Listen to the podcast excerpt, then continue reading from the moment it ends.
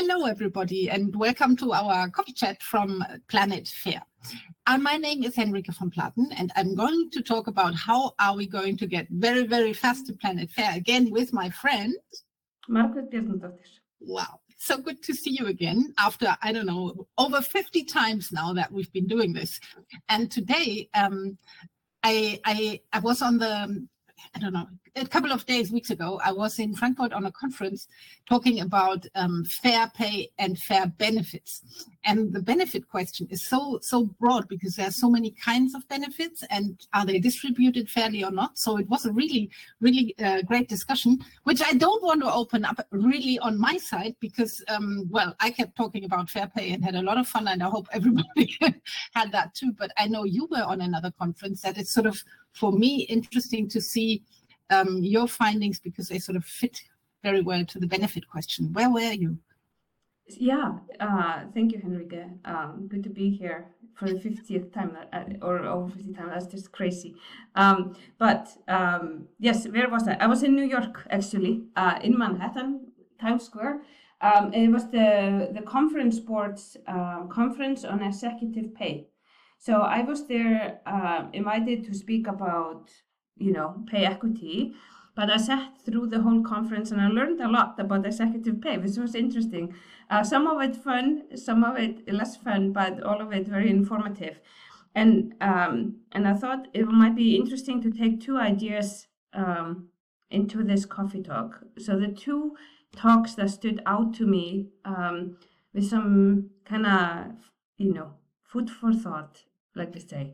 Um, the first one was a presentation by two uh, managing directors from FW Cook, um, and they had done a lot of research on executive pay and short term incentives in particular. And what their research shows is that short term incentives, so the part of your the part of executive pay that is tied to these short term goals, right? Mm-hmm almost everybody gets 100% of the target or above. So this the way you know short-term incentives are supposed to work they're supposed to be you know motivation to do better to meet these goals. But what they show that increasingly um, almost everybody is getting 100% of their target or above. So one of the yeah no so it's almost becoming fixed pay. So what they showed for example is that um, the 25th percentile. So if they take everybody's CEO, so they were studying CEO pay. So they took everybody's CEO pay and then they studied, okay, how much of their target did they meet? And if they then order that and look at the 25th percentile, they found that the 25th percentile was at 121% of target.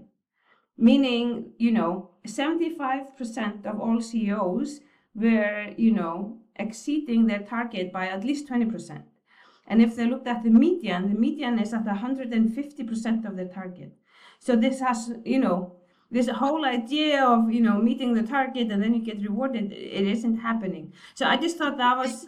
Did they, did they actually say something about um, uh, re resetting targets? no, this, I mean, the conversation, and I think that was a question from the audience, the conversation was really, you know, with all the legal complications around incentive pays for executives, should this then just become part of base pay? Right?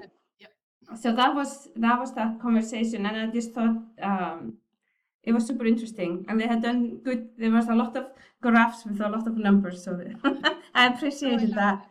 i like that because it's i think some, it's something that most of the people that we talk to feel like that as well. They think it's exactly like you just said. So it's good to have the numbers out there that it's actually like that and that you could think about, okay, why don't we just get rid of the system or some get rid of bonus system or target system in that way already. And maybe that's the right reason to do it as well. So I do like the development because how do you keep it fair if if just everybody gets it? I mean, then it's it might be fair if everybody gets a bonus because the company is doing good and then it's spread evenly, but this one might not be. So yeah, I like that. But I yeah. know you said you had a second good one as well. Yes, and it's related to what you were just saying. So I think the most in, uh, most interesting conversation or presentation there actually came from AT and T, and it was about how they got away from their bonus system. So they have scratched their bonus system for something that they call connection awards. So what is a connection award? Um, it recognizes employees across the organization when they go above and beyond. And these are, in using their words, these are not token awards. So these are not small awards. These are 5 to 10% of your total cash compensation. So these are meaningful awards. Um, and what they have done is that, so everybody can get these anytime awards or connection awards. Um, it needs to be for going above and beyond. And anyone can nominate uh, anyone that reports to them. So, um, so it's any time, multiple awards. And what is interesting is that these are not tied to corporate measures, right? So not like the short uh, executive pay short-term incentives that we just talked about, but they are actually tied to the cultural pillars uh, of AT&T. And um, for for example, I, I made notes. what they use as their uh, corporate pillars is serve customers first, move faster, act boldly, and win as one. So if anyone is acting and you know exceeding uh, in and it can be linked to that pillars they can be nominated for these awards and they and most importantly they are you know they happen at any time so it's not waiting a whole year to then have a performance review and then recognize something that happened last year these are really implemented fast um, so basically monthly uh, and so people get recognized for a job well done at that particular time. So I thought that was super interesting. Yeah, that's good. And they will probably look at it on the long run, how it's sort of spread, and if they see some kind of a bias in only nominating a certain kind of person, type, character, whatever.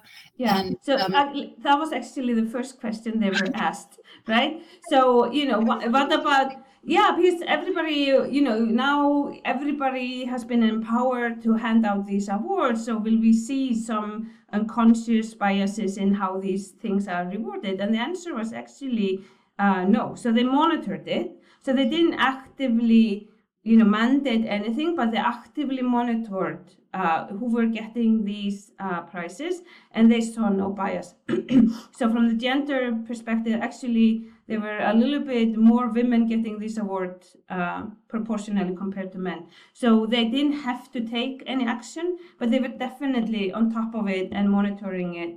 Um, but yeah, good for them that there was no, uh, they didn't see any bias. System. If, and the best part about it, I think, uh, what I, I, like a lot as well is um, what you said that it collect, connects to the cultural pillars.